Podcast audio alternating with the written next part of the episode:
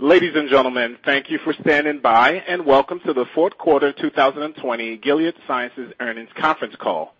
At this time, all participants are on a listen-only mode. After the speaker presentation, there will be a question and answer session. To ask a question during the session, you would need to press star one on your telephone. Please be advised that today's conference is being recorded. If you require any further assistance, please press star zero. I would now like to hand the conference over to your first speaker today, to Andrew Ang, Senior Director of Investor Relations. Thank you. Please go ahead. Thank you, Dulam, and good afternoon, everyone. Just after the market closed today, we issued a press release with earnings results for the fourth quarter and full year 2020. The press release and detailed slides are available on the investor section of the Gilead website. The speakers on today's call will be Daniel O'Day, Chairman and Chief Executive Officer, Johanna Mercier, Chief Commercial Officer, Merdad Parsey, Chief Medical Officer, and Andrew Dickinson, Chief Financial Officer. Also on the call and available for Q&A will be Christi Shaw, Chief Executive Officer of Kite. Before we begin with our prepared remarks, let me remind you that we will be making forward-looking statements, including risks and uncertainties related to the impact of the COVID-19 pandemic on Gilead's business, financial condition and results of operations, plans and expectations with respect to products, product candidates, corporate strategy, financial projections, and the use of capital, and 2021 financial guidance, all of which involve certain assumptions, risks, and uncertainties that are beyond our control and could cause actual results to differ materially from these statements. A description of these risks can be found in the earnings press release and our latest SEC disclosure documents.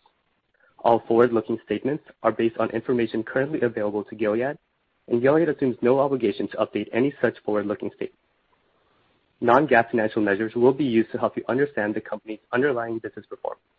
The GAAP to non-GAAP reconciliations are provided in the earnings press release as well as on the Gilead website. I will now turn the call over to Dan. Thank you, Andrew, and good afternoon, everyone. Uh, thank you for joining us today. We're pleased to have this opportunity to provide an update on our progress and answer your questions. I'll begin by offering brief remarks and then hand off to the team to go into more detail. Before I begin, I want to thank all those who contributed to the progress we will highlight today, both our teams across the company and our many partners and collaborators worldwide. Let me start by looking back at the fourth quarter. Our work continued across three main areas, as it has throughout 2020. Responding to the pandemic with our antiviral therapy, VEKLURY, delivering on our commitment to people with HIV, cancer, viral hepatitis, and other conditions, and thirdly, executing on our strategy.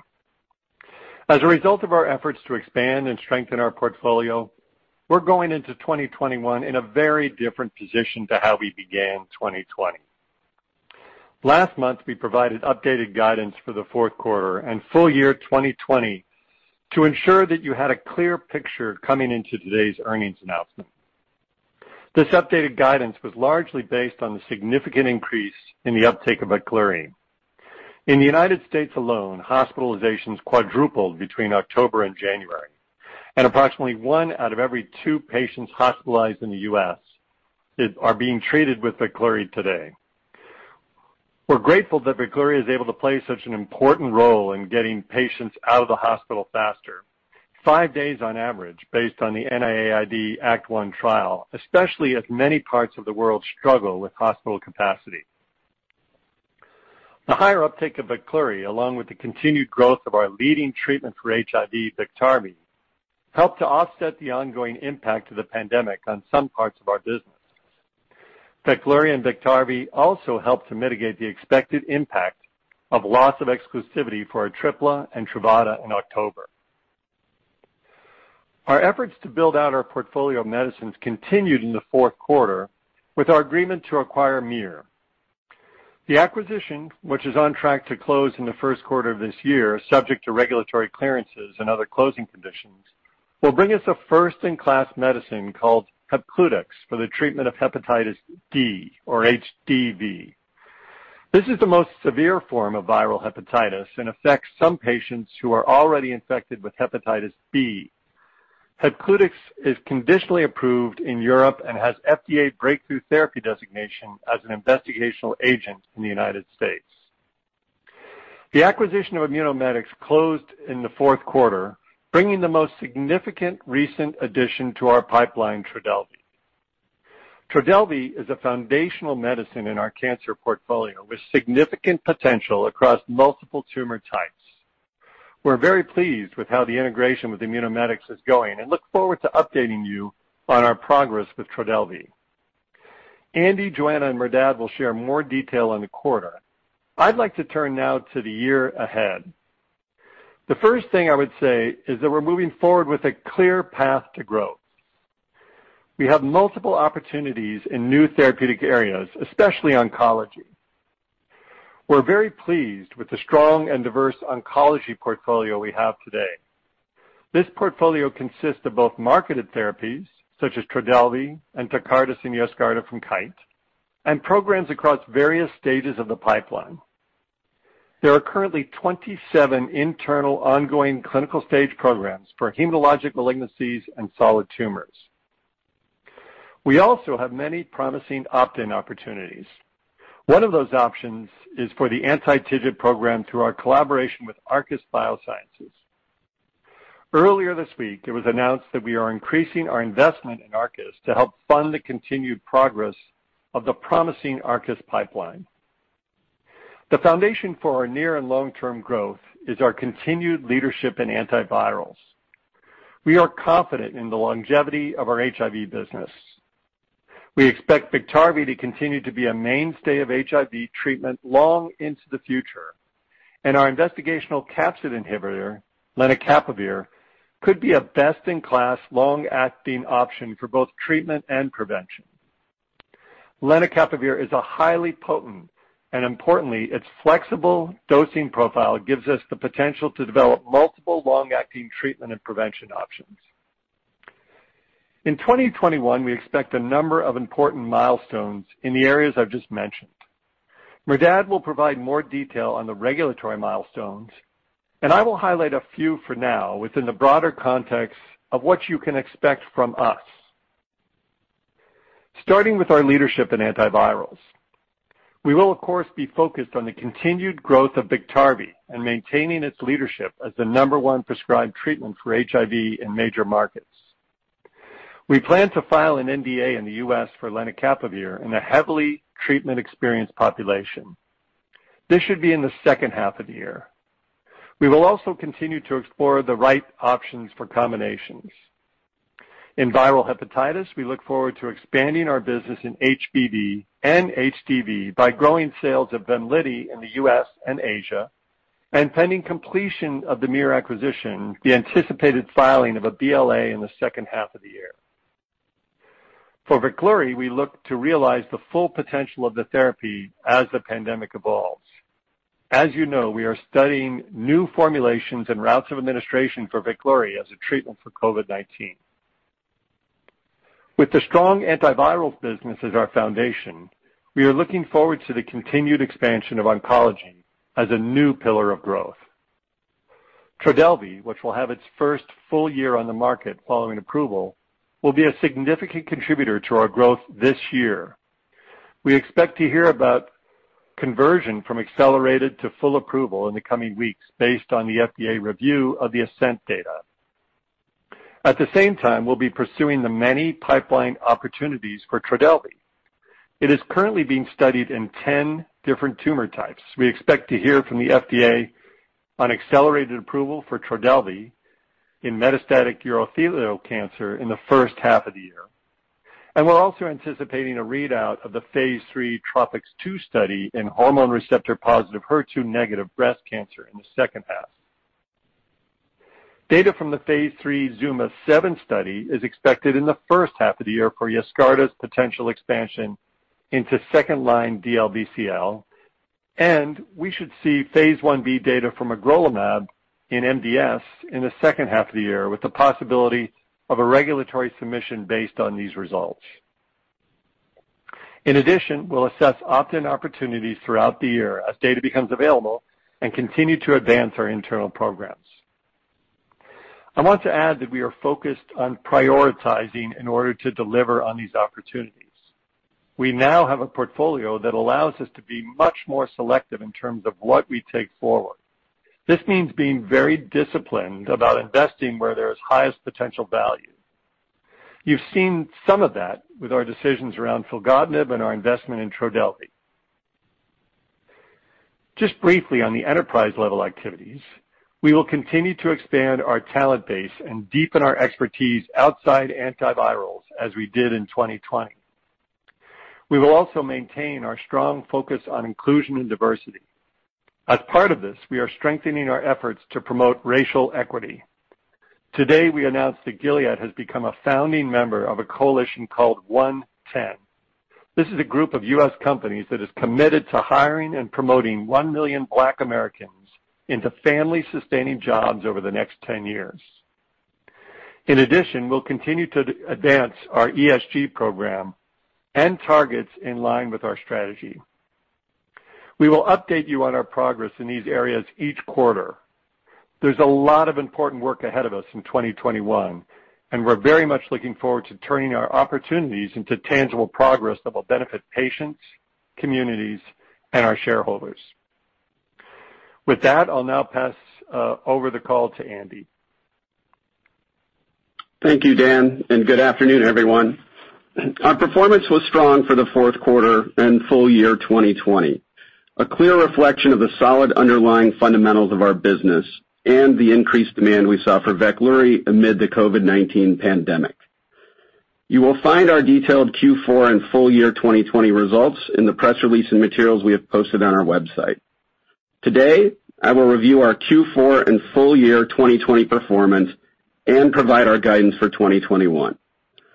Turning now to the financial highlights. Total revenues for the fourth quarter 2020 were $7.4 billion, with non-GAAP diluted earnings per share of $2.19. This compares to total revenue of $5.9 billion, with non-GAAP diluted earnings per share of $1.10 for the same period last year. Non-GAAP diluted earnings per share for the quarter increased 99% year-over-year, primarily due to higher product sales, improved gross margin driven by a prior year inventory charge, and a lower tax rate. This was partially offset by increased R&D and SG&A investments, including a $190 million charge recorded in the fourth quarter of 2020 related to amending our agreement with Galapagos. Product sales for the fourth quarter and full year were $7.3 billion and $24.4 billion, up 26% and 10% respectively compared to the same periods last year, as the most recent COVID-19 surge drove uptake of VEKLURY. Sequentially, this increase was partially offset by the loss of exclusivity of ATRIPLA and TRUVADA in the U.S. in October. VEKLURY contributed $1.9 billion and $2.8 billion in sales for the fourth quarter and full year 2020, largely driven by increased utilization and COVID-19 hospitalizations in the U.S. For the full year, excluding VEKLURY, product sales were down 3% due to the recent losses of exclusivity for ATRIPLA, TRUVADA, Letairis, and Ranexa in the U.S., as well as the impact of the COVID-19 pandemic on our HIV and HCV franchises. Despite the impact of the pandemic and the LOEs relating to ATRIPLA and TRUVADA in the U.S., HIV revenue grew 3% year-over-year, driven by BIKTARVY and DESCOVY. For Q4, product sales excluding VEKLURY decreased 4% sequentially, primarily due to the ATRIPLA and TRUVADA LOEs. Cell therapy revenues were up 34% for the fourth quarter and 33% for the year, primarily due to the continued uptake of YESCARTA in Europe and the U.S. launch of TECARTUS in July. Now turning to expenses. Non-GAAP cost of goods sold was 918 million for the fourth quarter and $3.3 billion for the year, down 35% and 8% respectively compared to the same periods last year. 2020 cost of goods sold was lower primarily because of a $500 million inventory write-down charge in Q4 of 2019. Excluding this, non-GAAP product margins remain relatively flat year-over-year. Non-GAAP R&D expense for the quarter was $1.5 billion, up 31% sequentially and up 37% year-over-year, primarily driven by the $190 million charge associated with the Galapagos amendment that I mentioned earlier, and approximately $70 million in milestones paid to Pionyr, as well as pipeline investments in TRODELVY and magrolimab. For the full year, non-GAAP R&D expense was up 20% year-over-year, primarily due to our significant investment in VEKLURY. We also increased our investment in oncology programs, including TRODELVY and magrolimab. These increases in investment were partially offset by lower clinical expenses from the completion of certain inflammation programs and postponement of certain clinical trials due to the pandemic. Non-GAAP SG&A expense for the quarter was $1.5 billion, up 37% sequentially and up 25% year-over-year. The increase in the quarter was driven by the timing of marketing expenses related to BIKTARVY, along with VEKLURY and TRODELVY commercialization efforts and higher spend on corporate grants to support philanthropic organizations. We allocated significant additional funds to nonprofit grantees in Q4 to support racial equity and social justice efforts, help our nonprofit grantees weather the pandemic, and provide for our signature giving programs, including COMPASS, Radian, and HEP Connect.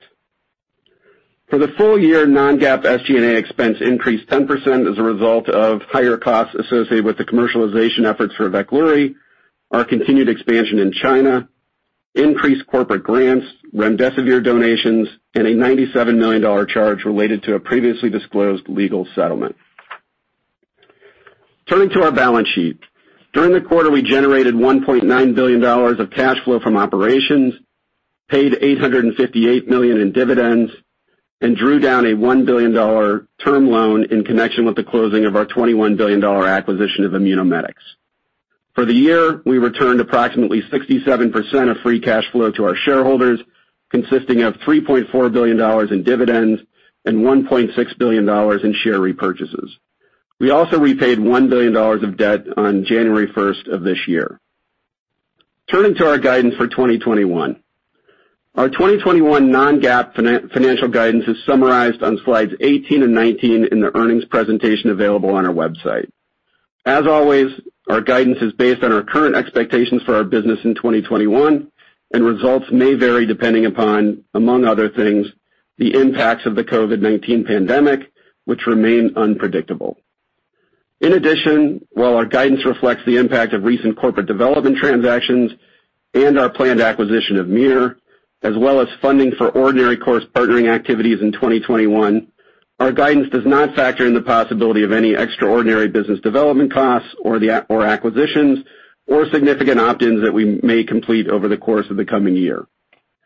With that background, we expect that product sales excluding VEKLURY for 2021 will be in the range of $21.7 billion-$22.1 billion.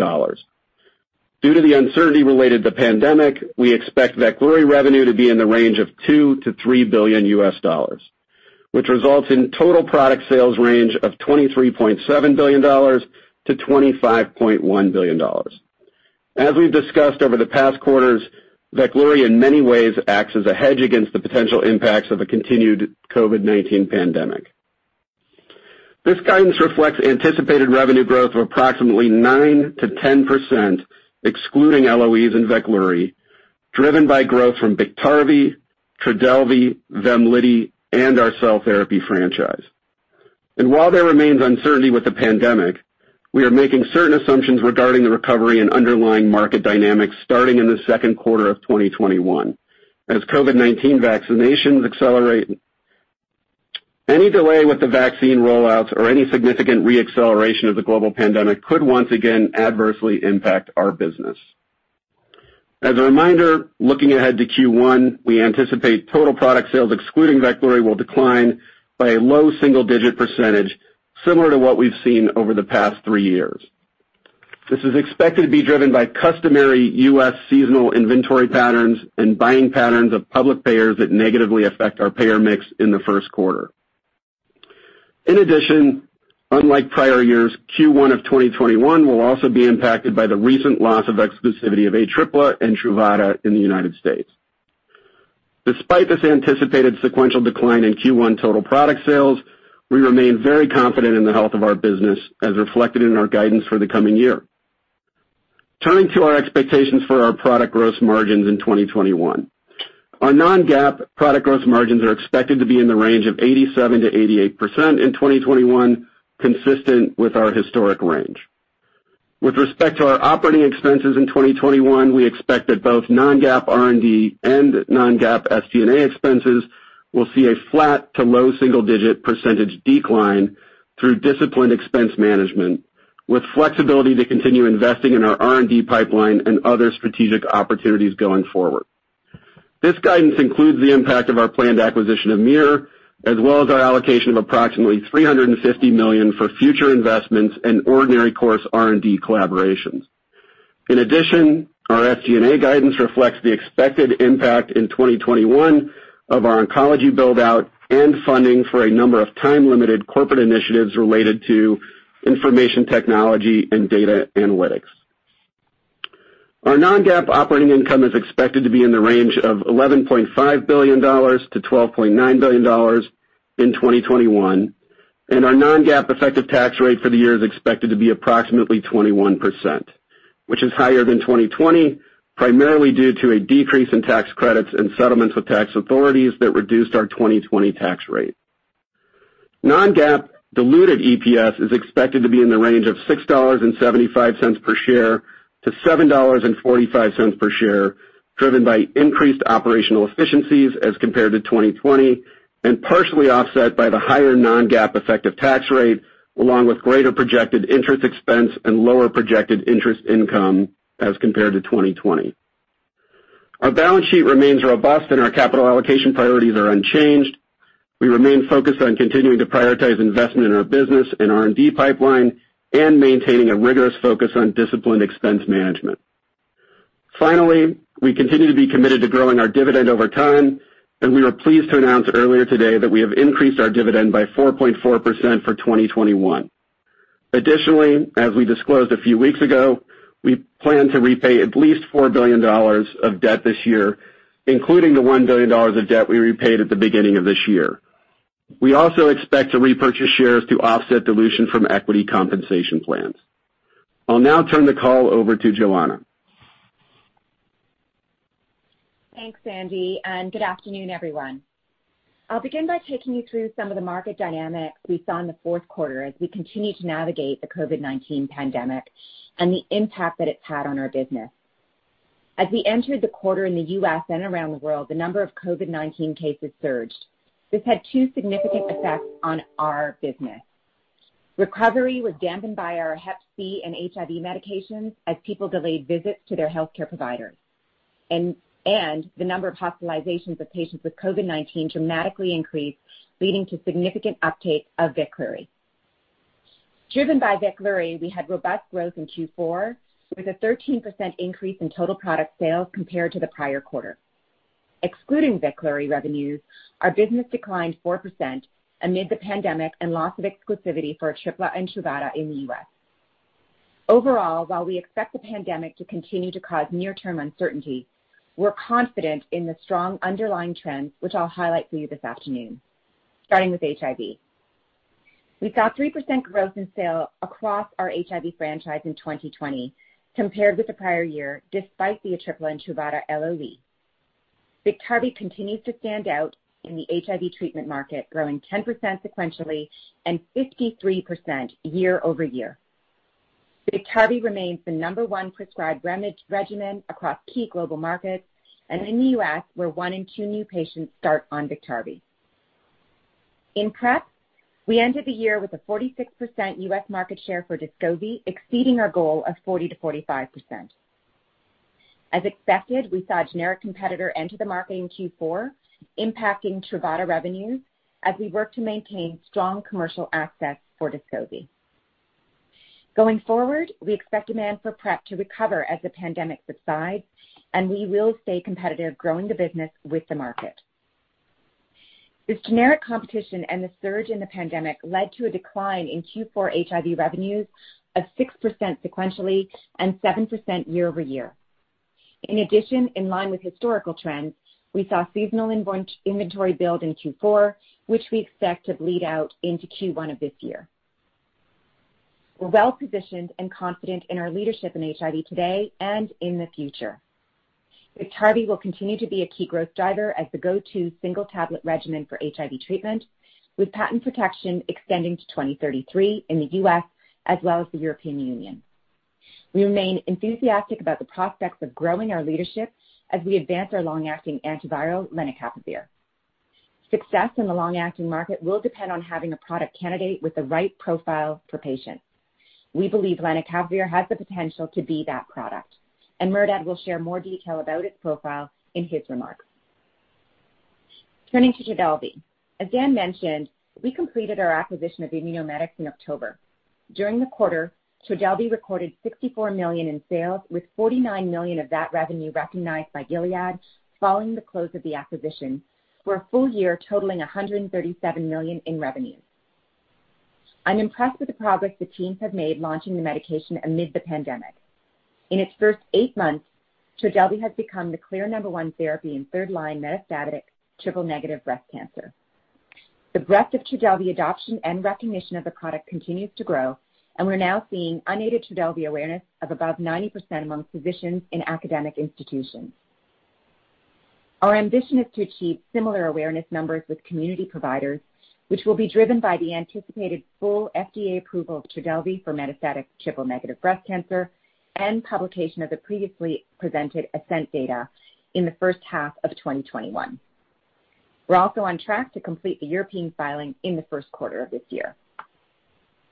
Specific to hepatitis, the COVID-19 surge impacted the recovery we saw in Q3 across our HCV franchise. Our HCV business showed 9% sequential decline impacted by the pandemic and timing of purchases in markets outside of the U.S. We continue to maintain anywhere between 50 and 60% market share across our core markets, which we believe sets us well for recovery. In HBV, we expect to continue to grow our business and anticipate sales exceeding $1 billion by 2022, driven by the U.S. and Asia markets.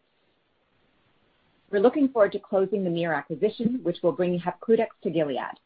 The medicine is a first-in-class and potentially best-in-class treatment for hepatitis D, or HDV, an orphan disease that has been historically underdiagnosed and for which there were no approved treatment options prior to Hepcludex. HDV is the most severe form of viral hepatitis and is associated with poor long-term survival rates. We believe our experience in hepatitis and the operational synergies with respect to Gilead's existing field force in HBV will allow us to reach patients with HDV. Hepcludex already has conditional approval in Europe and remains an investigational agent in the U.S. Pending the close of the deal, we anticipate filing for U.S. approval in the second half of this year. In closing, I just want to share a few remarks about VEKLURY. As Dan noted, VEKLURY remains an important treatment option for hospitalized patients with COVID-19.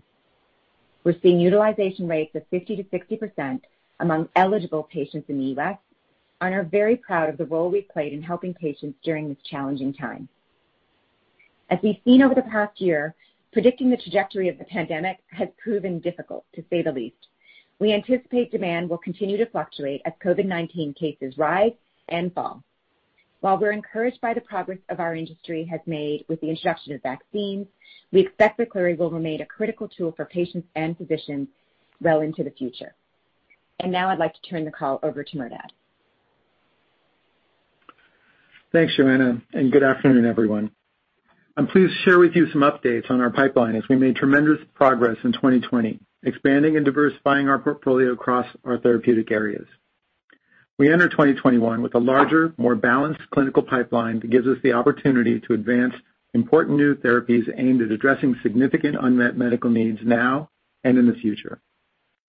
Through acquisitions, partnerships, and by advancing internal candidates, we grew our portfolio of projects by 50% last year, and I look forward to sharing more about that with you today. I'll start with oncology. In 2020, we significantly enhanced our oncology portfolio that now has 27 internal clinical-stage oncology programs aimed at patients with the greatest unmet medical needs. At the center of our oncology portfolio is, of course, TRODELVY. As Dan and Johanna mentioned, we anticipate several key clinical milestones this year that will help us broaden TRODELVY's use and understand which patients are most likely to benefit. With the accelerated approval for third-line uh, metastatic triple-negative breast cancer in hand, we look forward to the anticipated full approval of TRODELVY for patients with metastatic third-line triple-negative breast cancer, supported by the confirmatory phase III ASCENT study. You'll recall that these are really strong data. Despite having received a median of four prior anti-cancer regimens, patients treated with TRODELVY showed a statistically significant and clinically meaningful improvement in overall survival, with a median survival of 12.1 months, compared with 6.7 months for chemotherapy, and a hazard ratio of 0.48. These data have been accepted for publication, and we anticipate publication of these results in a peer-reviewed journal early this year. These data have set TRODELVY on the path to becoming the new standard of care for patients with third-line metastatic triple-negative breast cancer. Additional data have demonstrated that TRODELVY has the potential to transform care for people with metastatic urothelial carcinoma, the most common form of bladder cancer. We've submitted an application for accelerated approval to the FDA and anticipate a decision in the first half of this year. Next, we're looking to further expand TRODELVY for patients with hormone receptor-positive, HER2-negative breast cancer, which accounts for approximately 70%-75% of all forms of breast cancer. And those study results are expected in the second half of the year. Beyond breast and bladder cancers, we're working quickly to explore other tumors with the goal of establishing the breadth of TRODELVY's activity. We'll continue to evaluate the role of Trop-2 expression in tumors along the way. One of the trials we're leveraging is a TROPiCS-03 basket study, where we continue to enroll patients. We plan to provide an update on this study, particularly non-small cell lung cancer, in the second half of this year. We are proceeding at risk with plans to start a randomized study in lung cancer in the second half of the year as well, pending the TROPiCS-03 data. We expect to begin a substantial number of new studies with TRODELVY this year, adding to the four internal and 13 ongoing investigator-sponsored studies. Now moving on to magrolimab. We're rapidly advancing this program with the goal of helping patients with hematologic malignancies and exploring the role of CD47 inhibition in the treatment of solid tumors. The first solid tumor studies are set to begin as early as this year. We expect results from the phase I-B study in MDS later this year, which will inform our ongoing discussions with the FDA. Pending these data, we could potentially file for accelerated approval. In addition, we've begun enrolling patients in the phase III ENHANCE study intended to support full approval and to confirm the phase I-B data. Moving to Kite, we're very pleased with the progress of our colleagues at Kite Uh, that is being made with the company's cell therapy medicines, bringing YESCARTA and TECARTUS to new diseases and to patients earlier in their treatment. In addition to the second-line DLBCL data that Dan mentioned, were expected uh, that are expected in the first half of this year, we filed for approval to expand the use of YESCARTA to patients with indolent NHL. If approved, this would be the first CAR T therapy for patients with this form of lymphoma. We're also excited about the emerging data from our partnerships, including Arcus' anti-TIGIT and CD73 inhibitor programs, as well as our collaborations with Pionyr and Tizona, to name a few. Taken in total, these agreements in both oncology and other therapeutic areas allow us to expand the breadth of our portfolio with access to cutting-edge research programs in a way that manages the risk of our internal portfolio. We've intentionally constructed a pipeline with a large number of programs in phase I and fewer de-risked programs in phases II and III, with the goal of creating a long-term, sustainable, productive pipeline to fuel our future. Turning to HIV, I want to echo Johanna's comments about the impact once-daily BIKTARVY has uh, for people living with HIV. At the same time, we recognize some individuals prefer less frequent long-acting regimens. We're excited about the potential of long-acting antivirals and believe that our capsid inhibitor, lenacapavir, has a number of attributes that have important possibilities for both treatment and prevention. Beginning with treatment, people living with HIV tell us that either a weekly oral regimen or a subcutaneous injection every three to six months are preferred regimens. As we look at how we'll combine lenacapavir with other agents, the potential dosing flexibility of lenacapavir offers possibilities to explore in clinical research, both oral and uh, subcutaneous administration. We expect to identify an internally developed agent or an external partner for lenacapavir to move into combination trials over the next 12 to 18 months. This will complement our first lenacapavir FDA filing, expected in the second half of this year, for use in heavily treatment-experienced individuals with HIV. Now turning to prevention, we also believe there are many people for whom a subcutaneous injection, possibly as infrequently as once every six months, could provide a significant advantage. I'm pleased to share that we'll begin uh, phase III studies this year with lenacapavir as monotherapy for the prevention of HIV. We're planning two phase III studies.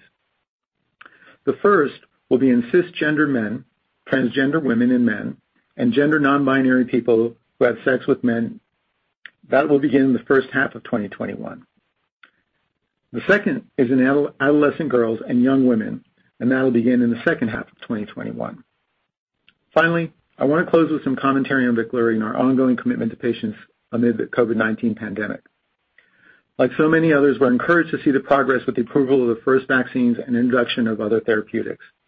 VEKLURY continues to be a critical tool for patients and physicians in the fight against COVID-19. Clinical data from the randomized double-blind placebo-controlled NIAID ACTT-1 trial has established the efficacy and safety of remdesivir. The Gilead-sponsored SIMPLE studies and real-world patient and physician experience continue to support the critical role of VEKLURY as a standard of care in the treatment of hospitalized patients with COVID-19. VEKLURY is the only antiviral medicine that has been approved or granted temporary authorization for the treatment of COVID-19 in approximately 50 countries worldwide. We welcome the addition of new medicines that are helping to ease the burden and will continue to work to understand how best to use VEKLURY and how to advance the use of VEKLURY in additional settings and formulations with the goal of treating additional patients who may benefit. As Dan shared with you you can expect to hear from us often as we look ahead toward a number of exciting milestones. A growing pipeline means we hope to have more data to share and more news about regulatory filings. We're focused on delivering important transformative therapies to improve care for people with serious illnesses, and I look forward to discussing the expansion of TRODELVY, the magrolimab data, the lenacapavir milestones, and the initiation of key phase III trials over the course of the year. Now I'd like to open the call for questions. Operator? Thank you, sir. As a reminder, to ask a question, you will need to press star one on your telephone. To withdraw your question, please press the pound key. Please stand by while we compile the Q&A roster. I show our first question comes from the line of Michael Yee from Jefferies. Please go ahead. Hi, guys. Thanks, and uh, congrats on a great year. Um, my question is maybe for Andy or Dan. When you think about the various uncertainties about growth that I think has been a bit of a controversy for Gilead and a little bit muddy with VEKLURY recently, do you think about 2021 as a growth year into 2022? Put another way, do you think that this is a trough period and you're very very confident about growth uh, off this year? Thank you so much. Hey, thanks, Michael. I'll start and then add Andy to provide a bit. Well, look, I think you heard us at JPMorgan.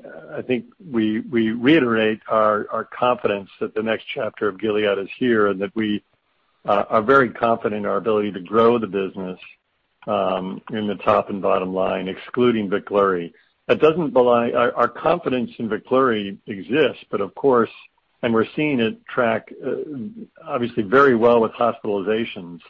Uh, but we also want to have, and we want you to have confidence in our ability to grow the underlying business excluding VEKLURY. Um, yes, we're we're committed to that. I think you see that in the guidance that we delivered here today for 2021. and We're committed, and and that's and that's despite the fact that we are offsetting a significant amount of generic uh, erosion with ATRIPLA and TRUVADA. So uhm, obviously, as we head into 2022 and beyond, we we don't have that headwind as well. So I would uh, pass it over to Andy for some additional comments as well from your side, Andy. Yeah. Hi, Michael. Thank you for the question, um and and your comments on the year. Um, the simple answer to your question is yes. I think that we do see this as um, a really important year where you you know we said at JPMorgan, picking up on Dan's points, we expect to grow in the short term, the medium term, and the long run from here. Um and we think we have all the puzzle pieces together that will allow us to do that.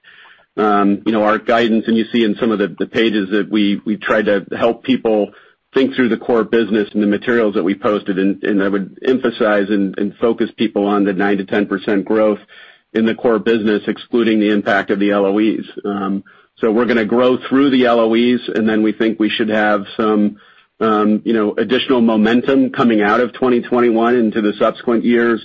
Um and we also have a very capital efficient and efficient corporate model, as you know, Michael. So when you talk about kind of bottom-line growth, we see a lot of um, potential for leverage as we're as we're driving top-line growth to really expand EPS growth over the coming years as well. So we're excited about where we are and where we're going, and uh, look forward to updating you throughout the year. Makes sense. Thank you. Thanks, Michael. Thank you. I show our next question comes from the line of Matthew Harrison from Morgan Stanley. Please go ahead. Um, great. Good afternoon. Uh, thanks for taking the question. I guess uh, a two-part on lenacapavir for me. Uh, one, can you can you talk a little bit in detail about what internal combinations you might be pursuing in terms of mechanisms and and how you might be able to give us some idea around when we might see some initial data on those? Second, can you just talk about the dosing frequency that you're going to be pursuing um, in the monotherapy studies? You're you going to look at six months only, um, or are you going to look at other frequencies for the PrEP study? Thanks. Yeah. Thanks, Matthew. I'm going to hand it over to uh, Merdad, obviously. But just a couple of points to kind of frame this. I think there are two points I want to make. One is, you know, Gilead has prided itself on making sure we really understand what patients need out there every step of the way for the past couple of decades, which led us, obviously, to the robustness around Biktarvy as really the standard of care in the treatment setting, uh uh and Descovy. We also pursue a philosophy of having an anchor molecule. And what we're really excited about with capsid is this presents the opportunity for a true anchor molecule for um, long-acting uh, that meets patients' needs, uh, the types of needs that we think are really going to move potentially move some of the patients from a very convenient one pill once a day to a less frequent dosing. So I remind you that we've got lots of options with lenacapavir, and I'll turn it over to um, Merdad to go through uh, some of those. Over to you, Merdad. Thanks, Dan. Um, great question, Matthew. Um you know to your point, we haven't talked too much about it. Look, we have a number of internal assets um, uh, that we can combine with lenacapavir. Given that lenacapavir is a capsid inhibitor, it gives us a lot of flexibility to look for what the second uh, component could be there. So ranging from things like bictegravir and TAF to other things in our pipeline, we believe those can all uh, internally form part of a combination regimen going forward. We would anticipate that we'll uh start doing phase I studies this year, and then uh data will follow from that uh in terms of what what which combination partner we would choose.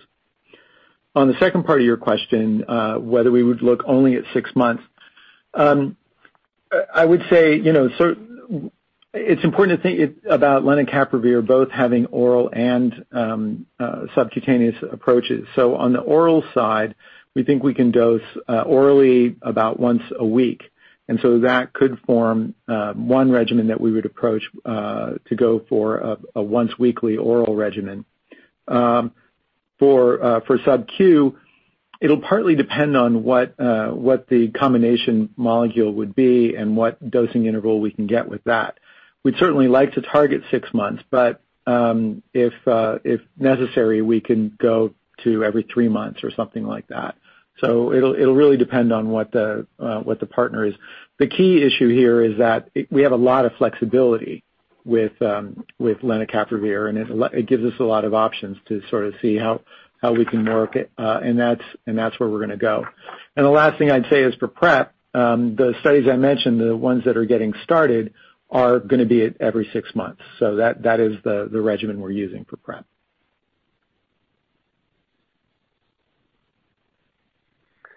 Thank you. Can we have the next question, please? Thank you. Our next question comes from the line of Alethia Young from Cantor. Please go ahead. Hey, guys. Thanks for taking my question, and congrats on everything that you've done over the past 12 months. Um, I kind of wanted to stay with lenacapavir a little bit. You know, it seems like there's a robust backbone potential, and I guess, you know, I wanted to get your perspective on the potential opportunity to grow the market um, from where you are, since you could possibly use this in both treatment and prevention. Or do you kind of see it more like an opportunity for switches? And if so, like, what drugs do you think Biktarvy switches are a potentially likely thing? Thanks. Yeah. Thanks, Alethia. Thanks for the comment. Uh, Johanna and her team have done a lot of work on this. I'll let her start and see if anybody else in the team wants to add. Over to you, Johanna. Thanks, Dan. Hi, Alethia. Thanks for the question. I think that the way we're looking at it, Um, I'll start with actually the first filing, right, which is heavily treatment experienced, um, which is expected to file towards the end of this year. Um, I think that one for us was really an opportunity to go into the market, a fast opportunity to get physician experience with Lena lenacapavir and kind of create that foundation for Lena. I would split up the question between treatment and PrEP. I think in treatment, the expectation is the market will continue to grow at the 2%-3% that we've been seeing year-over-year. I think it'll be more of a little bit of a switch from orals to long-acting within the treatment. I think the real opportunity for expansion with long-actings will be in the prevention market. I you know, we've said before that we've only um, scratched the surface at about 20%-25% of the total market today um, in prevention with Truvada and Descovy. I think the opportunity really is to expand that market with long-actings that would make it much more flexible for folks people at risk of HIV. And so I think that's a true expansion strategy, but more in prevention than in treatment. Great. Thank you. Thanks, Alethia. Thank you. Can we have the next question? Our next question comes from the line of Brian Abrahams from RBC Capital Markets. Please go ahead. Hi there. Thanks so much for taking my question, and congrats on all the progress. Uh, I'm interested in learning more about the upside in use you might expect uh, in Yescarta with the DLBCL second-line readout. And I guess I'm curious how much of any current hurdles uh, are related to complexity of administration and the pandemic versus the labeled indication and available data. Uh, and when you do get the ZUMA-7 uh, data, what are some of the pushes and pulls with respect to efficacy and safety uh, that would guide how you'd look at the future growth opportunity in CAR T? Thanks. Terrific. Well, and thanks, Brian, for that. I mean we're very um, enthusiastic about the potential for Yescarta and obviously the second-line readout. And Christi's on the line, so I'll let her break down the different pieces of that for you between COVID and non-COVID and some of the dynamics. So over to you, Christi. Sure. So uh, overall, from a total cell therapy um, performance, uh, we grew 33% year-over-year. As you look at Yescarta, uh, it's growing externally outside the U.S. in what we call ACE, which is Europe, Canada, and Australia. And also in the U.S., Tecartus is growing significantly above our expectations. The dynamic in the U.S. for Yescarta is a couple fold. Um, as we saw with our um, Uh, other CAR T uh, therapies on the market, the class overall has declined from 23% to 20%, which is significant uh, in Q4. The reason for that is referrals are down because of COVID, obviously, and that's driving the majority of it, and also lack of ICU beds. The lack of ICU beds does disproportionately affect Yescarta because the majority of our sales are in the inpatient side. So as we look at um, what specifically, not just COVID overall, but you dig down to under what is COVID, you have the referral aspect when the community uh, physicians uh, aren't seeing patients Patients aren't going into the offices. And then you also have at the ATCs, the issue of ICU bed capacity and where else can you um, uh, treat those patients. Uh so overall, it's the biggest driver is the class share decline, and secondarily is um, Uh, a little bit of the product sales based on um, the ICU beds. Does that help answer the question? Brian, do you have something else? Okay, great. Thank you. Thank you. Our next question comes from the line of Geoffrey Porges from SVB Leerink. Please go ahead. Thank you very much. And um just ask some slightly uh, housekeeping questions. First, Um, Andy, could you just give us a sense of what your share count guidance is for 2021? Um, secondly, um, Merdad, could you tell us whether you're seeing any remdesivir-resistant variants emerging, and indeed, whether remdesivir is active against these variants that have been identified already? And then lastly, uh, perhaps Dan could tell us why shouldn't we look at the buy-in to Arcus as a positive indicator for your expectations for one of the upcoming readouts? Why would you have done that if you didn't uh weren't positively inclined to those events? Thanks. Hey, thanks, Geoff. Andy, why don't you start, Merdad, and I'll bring us home. Hi, Geoff. Good afternoon. Um on the share count, we're we're assuming a flat share count year-over-year. So to be to be clear, the EPS guidance is not being driven by share buybacks or share counts. So, our our base assumption is that we will just do repurchases to offset employee stock issuance over the year. Um, we maintain, obviously, the flexibility um, to opportunistically repurchase more shares if we conclude over the year that that's a good use of our capital. But right now, the the base case is that we will just repurchase shares to offset employee uh, share issuance. Great. Thanks. This is Merdad. Uh, just to follow up on your question on the resistance. So as you know, most of the resistance uh most of the uh variants that have uh, popped up are in the spike protein. Uh and that's been the source of the problem, which is why people are talking about sort of the vaccine issues and uh, potentially the monoclonal antibodies, because they're directed at a spike. But Remdesivir targets the RNA polymerase. So in our case, so far with the variants that have come- I thought I was muting, and ask me a question. Excuse me. Uh, uh, um, uh sorry for the interruption. Um, Uh, in the RNA polymerase, we haven't seen so far uh, mutants uh, that would impact the efficacy of remdesivir, at least when we are looking at the sequences. So uh so far, knock wood, um, we haven't seen anything. Sorry, Merdad, could I just follow up? Have you sequenced any individuals who've failed remdesivir to see if there's any resistance in the virus? We have not, to my knowledge. Okay, thanks. Geoff, just bringing us home, I think that's a bit of a double negative question. Let me put it into a positive. I think you can read into our continued investment in Arcus as um as us viewing the entirety of their portfolio as attractive, right? Not not any one asset, but I'll just mention a couple. Of course, in the TIGIT space, there are potentially two different mechanisms, as you know, both an Fc and a non-Fc receptor.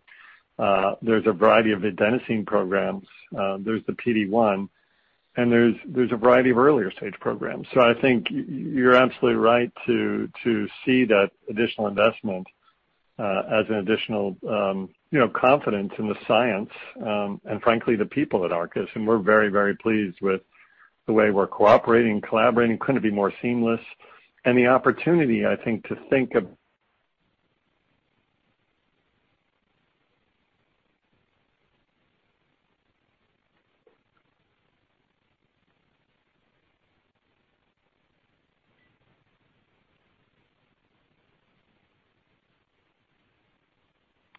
Mr. O'Day will join momentarily.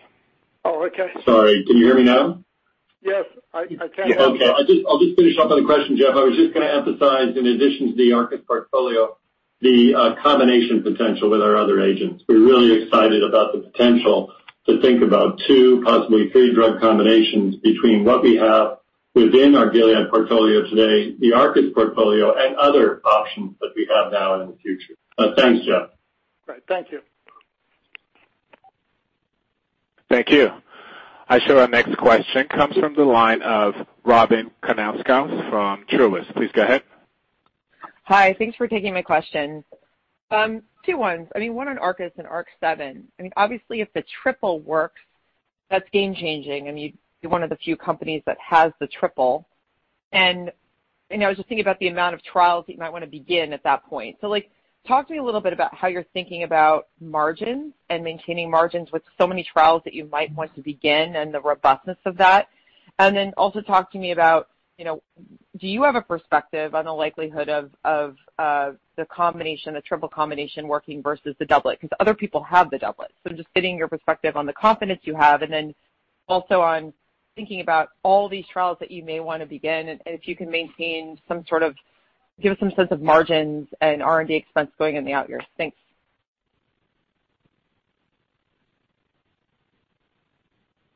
Hey, Robyn, it's Andy. Um let me start with the we lost Dan again, I'm sorry. Um let me start with the margin question. So um we're not providing longer-term guidance, but we have flexibility in the way that we've structured the deals, as you know. So you know, uh until we opt in, the R&D expense is borne by uh by Arcus, as with many of our partnerships.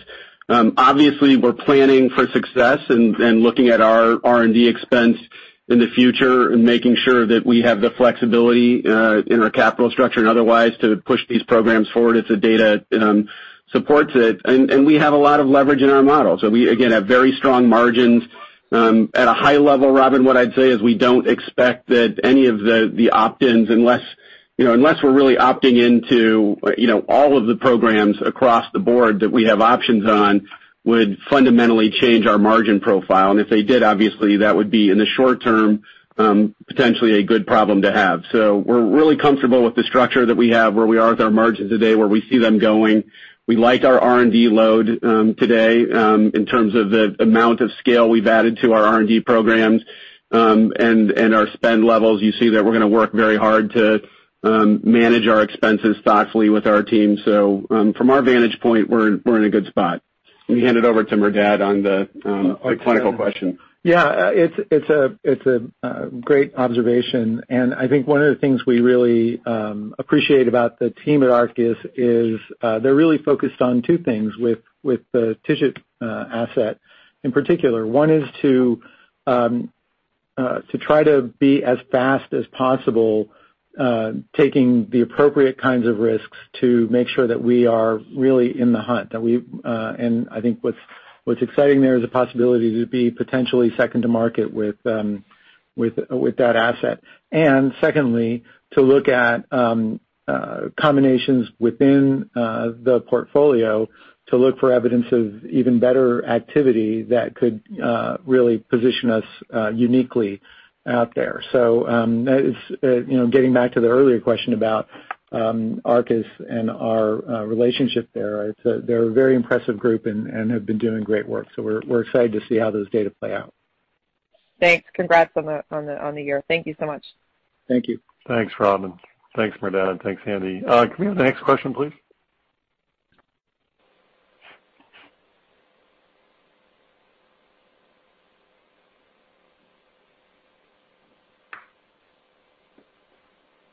Our next question comes from the line of Cory Kasimov from JPMorgan. Please go ahead. Hey, good afternoon, guys. Thanks for taking my question.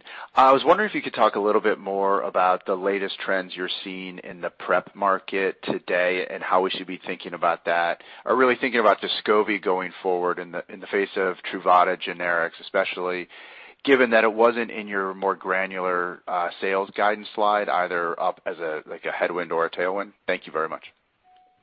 Hey, thanks, Cory. Yeah, Johanna, over to you, please. Thanks, Cory, for the question. Um, yeah. So as I mentioned um, earlier, the share has been actually quite stable. So what we've seen is really um, with Truvada LOE, what we've seen is a little bit of mix within Truvada between branded and generics. Um, but we haven't seen that impact to Descovy at all. On the contrary, it stayed strong at that level of share. And we expect that to continue to basically be anywhere between 40 and 45% or so throughout the year. Having said that, we did see a little bit of a decline quarter-over-quarter, about 6% or so, and that was largely due to the contracting to maintain strong commercial access. So the one difference has been much more around because it's PrEP, because it's in prevention, it's highly commercially commercial payers. And so therefore, we're really quite focused on just making sure that that people at risk have access to Descovy in light of the strong profile and safety profile that it offers. And so so we've we've definitely seen erosion with Truvada, strong erosion in Q4, and that will continue as we think about coming quarters this year. But really from a Descovy standpoint, the expectation is that we continue to maintain strong commercial access, and obviously that might mean a little bit more contracting, so a little bit more discount on that front, but one that's important for us to make sure that people living at risk have access to Descovy as we continue forward. So hopefully that kind of addresses your question on PrEP market. Yeah, definitely. Very helpful. Thanks for the color. Thank you so much. Thank you. Can we have the next question? Thank you. Our next question comes from the line of Umer Raffat from Evercore. Please go ahead. Hi. Thanks so much for taking my question. Um, I have two, if I may. First, perhaps on Trodelvy. I know there's the HR-positive phase III coming up in breast, and my question was that originally the protocol allowed for an interim ORR analysis to support an accelerated approval. Um I'm curious if that's still happening in the first half. Secondly, um curious what the observations are to date from the inhaled remdesivir's phase I-B in early COVID. Um and I'm mostly wondering, given the ongoing epidemic uh given the ongoing pandemic as well as given all the phase III safety data, wouldn't the phase I-B data form the basis for a potential EUA along with the safety data that exists? Thank you very much. Thanks, Umer, for those questions. Appreciate it. Merdad, please, on both of those. Sure. Um so uh on the TRODELVY, you're right that there was uh a a planned ORR. Uh, and, uh, but, uh, we don't think that the ORR um evaluation, the interim analysis, was actually going to form the sub uh the substantive enough data to get an approval in HR-positive. What we did is we um we looked initially at the study when as part of the evaluation together with the the team at Immunomedics. We resized the study to um power it appropriately for overall survival. And at the end of the year, we'll read out PFS, which we think has a much better opportunity for um reading out and and, uh giving us a a fileable endpoint. I think that was really the, our conclusion was essentially that the ORR was only just going to cost us alpha, but not really get us something that we could file with. Um and we have not unblinded any data. We don't we it was not based on anything other than wanting to get to the PFS. So um on the inhaled remdesivir, uh, it's going well. Uh that that study is moving through um phase I and has moved moved forward nicely. Um, no, uh, uh, the phase I study is probably not adequate for uh not probably is not adequate for approval. Um, uh, when you move from uh, parenteral to an inhaled approach, it's effectively moving it to a drug device combination approach. And so all the issues there, um, you know, a PK bridge is usually when you can show that the exposure is the same. But since the exposure will be very different systemically, primarily the exposure will be in the lung, you can't do um you can't do a bridging uh for PK. So it ends up being a clinical efficacy question as opposed to just a PK question. So the studies are designed to uh you know will be designed to go forward with evidence of clinical efficacy for approval. Thank you so much. Thank you, Merdad. Andy, I know we're kind of at time. Should we try to take one or two more questions? Yeah, Dan, I think we thought we'd take two more questions. Excellent. Okay. Thank you. Could we have the next question, please? Sure. Our next question comes from the line of Terence Flynn from Goldman Sachs. Please go ahead. Hi. Thanks for taking the questions. Um, I was just wondering if you can comment at all about uh, breadth of prescribing with TRODELVY, what you're currently seeing out there, how you expect that to change over the course of the year. And then the randomized lung cancer trial that you mentioned, Merdad, Um, would that be a phase II or phase III trial? Um, and then just one for Andy on the expense cadence in 2021, um, what that looks like if you were to exclude kind of underlying remdesivir spend. Thank you. Really good questions. Thanks for those, Terence. Uh, we'll start with Johanna, and then we'll go to Merdad on lung, and then Andy on expense. So go ahead, Johanna. Okay. Thanks, Terence. Um, yeah. So I think we're really pleased to see the evolution of TRODELVY, right? It's only eight months in, so they haven't had a full year yet. And and what we're seeing um in 2020 is very encouraging. As of last October, more than one out of four patients were initiated on TRODELVY in third-line metastatic triple-negative breast cancer. What we also are seeing is in December, when when physicians were actually asked to report their own prescribing, so a little bit of an ATU type approach, um, they were suggesting somewhere north of 40% um, of their third-line metastatic triple-negative breast cancer patients were receiving TRODELVY.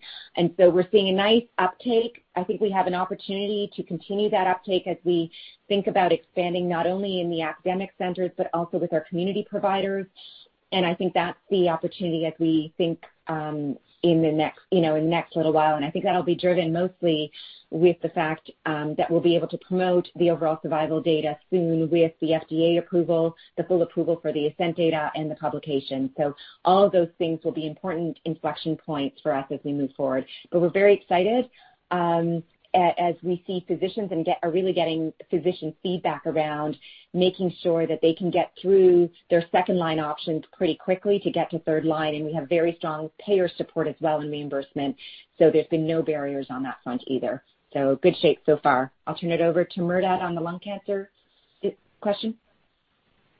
Yeah. Um I think uh so just to be clear, maybe I'll just say both. Uh so the study I was referencing that'll read out for PFS is a hormone receptor-positive, HER2-negative study. That is a phase III study.